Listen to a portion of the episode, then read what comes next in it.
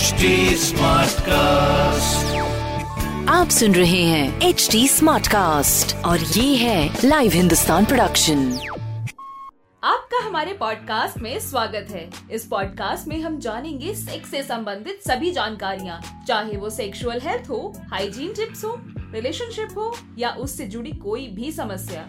तो आइए let's talk खुलकर। वरुण और विधि एक हैप्पी मैरिड लाइफ में है। शादी को पाँच साल बीत चुके हैं और अब घर वाले चाहते हैं कि बहू और बेटा जल्दी से पोता पोती का मुँह दिखा दे। वरुण और विधि एक दूसरे को देखते हैं और ये सोचते हैं कि ये खुशखबरी आखिर कैसे मुमकिन है।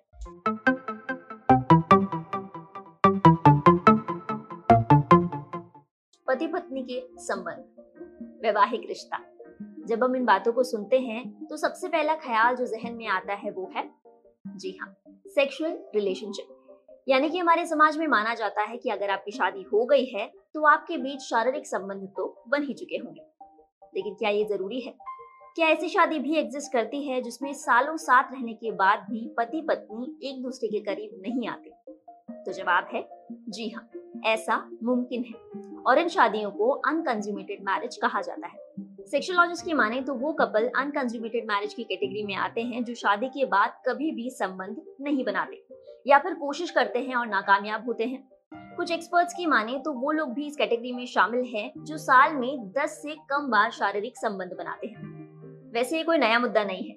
अगर आपने शेक्सपियर का क्लासिक लिटरेचर ऑथेलो पढ़ा हो तो आपको पता होगा कि 20वीं सदी में भी ऐसे केसेस होते थे। ऑथेलो एक ऐसे शख्स की कहानी है जो एक महिला डेस्डेमोना से बेहद प्यार करता है। दोनों शादी भी कर लेते हैं लेकिन बावजूद इसके वो एक दूसरे से संबंध नहीं बना पाते। सोचिए बीसवीं सदी में ऐसे केसेस होते थे और जब, अब, इस सदी में जहाँ हमारे पास लगभग हर जानकारी एक क्लिक पर मौजूद है, तब भी ऐसे केसेस देखने के लिए मिलते हैं। कई सारे सर्विस में पाया गया है कि तमाम शादियों में से 15 से 20 फ़ीसदी शादियाँ अनकंज्यूमेटेड मैरिज होती हैं। लेकिन ये केवल रिकॉर्डेड आंकड़े हैं, क्योंकि इस बारे में खुलकर बात नहीं की जाती। ऐसे में एक्सपर्ट्स के मुताबिक रियल नंबर काफ़ी ज़्यादा है। तो चलिए अब डॉक्टर से डिटेल में पूछते हैं कि आखिर अनकंज्यूमेटेड मैरिज होती क्या है। अनकंज्यूमेटेड मैरिजेस ये इसका मतलब है कि एब्सेंस और inability to have penile intercourse ये तो अंग्रेज़ी में था। इसकी हिंदी का मतलब है कि शादी तो हो गई, पर कंसुमेट नहीं हुई। कंसुमेट मतलब संबंध नहीं बना पाए। अक्सर क्या होता है, ये देखा गया है कि जो शहरी लोग हैं, जो पढ़े लिखे लोग हैं, उसमें दस पंद्रह परसेंट ऐसे लोग भी होते हैं जो वो, उनको सेक्स के बारे में प्रॉपर ज्ञान नहीं होता है। वो आके कहते हैं कि सब मैं सेक्स नहीं कर पाया बड़ा अजीब सा लगता है कि ऐसा क्यों कह रहे हैं वो? पढ़े लिखे लोग हैं, सब कुछ है। अब सवाल ये है कि ऐसी मैरिजेस के लिए जिम्मेदार कौन पति या पत्नी? तो जवाब है दोनों। हालाँकि अलग अलग देशों में ये आंकड़े अलग अलग तरीके से वेरी कर सकते हैं। अब आते हैं इस प्रॉब्लम के कारण पर। तो इसके कारण साइकोलॉजिकल और फ़िज़िकल यानी दिमागी और शारीरिक दोनों हो सकते हैं। Shri Mookambika Institute of Medical Science के एस मुर्गन नाम के रिसर्चर और सेक्सुअल कंसल्टेंट ने एक पेपर पब्लिश किया। इस पेपर में बताया गया कि ऐसी मैरिजेस में 90 फ़ीसदी मामले पुरुष को होने वाली समस्याओं के कारण होते हैं। यह ऐसा माना जाता है कि ये पुरुष की वजह से ही हो रहे हैं। जिन केसेस में महिलाएँ इस तरीके की मैरिज का कारण बनती हैं, उनमें से ज़्यादातर पार्टनर के साथ पेनफुल सेक्स या फिर पास लाइफ में किसी सेक्सुअल अब्यूज का शिकार हुई भी होती है, जिसे समझने में ज़्यादातर पुरुष असफल होते हैं। ऐसे में महिला के लिए इस प्रॉब्लम से लड़ना जरा मुश्किल हो जाता है, क्योंकि परिवार को बच्चा देने की ज़िम्मेदारी तो महिला की है, और ऐसे में सबसे पहले उंगली उठती है महिला पर। जैसे कि मैं आपको पहले भी बता चुकी हूँ अनकंज्यूमेटेड मैरिज के कारण साइकोलॉजिकल और फ़िज़िकल दोनों हो सकते हैं। इनमें डिफरेंट सेक्स ओरिएंटेशन भी एक है, जैसे कि हस्बैंड गे है या फिर वाइफ लेस्बियन है। इसके अलावा आपसी झगड़े, मनमुटाव या फिर मर्ज़ी से शादी ना होना। इसके अलावा कोई बीमारी मेडिकल कंडीशन जिसके चलते संबंध बनाना मुमकिन नहीं है।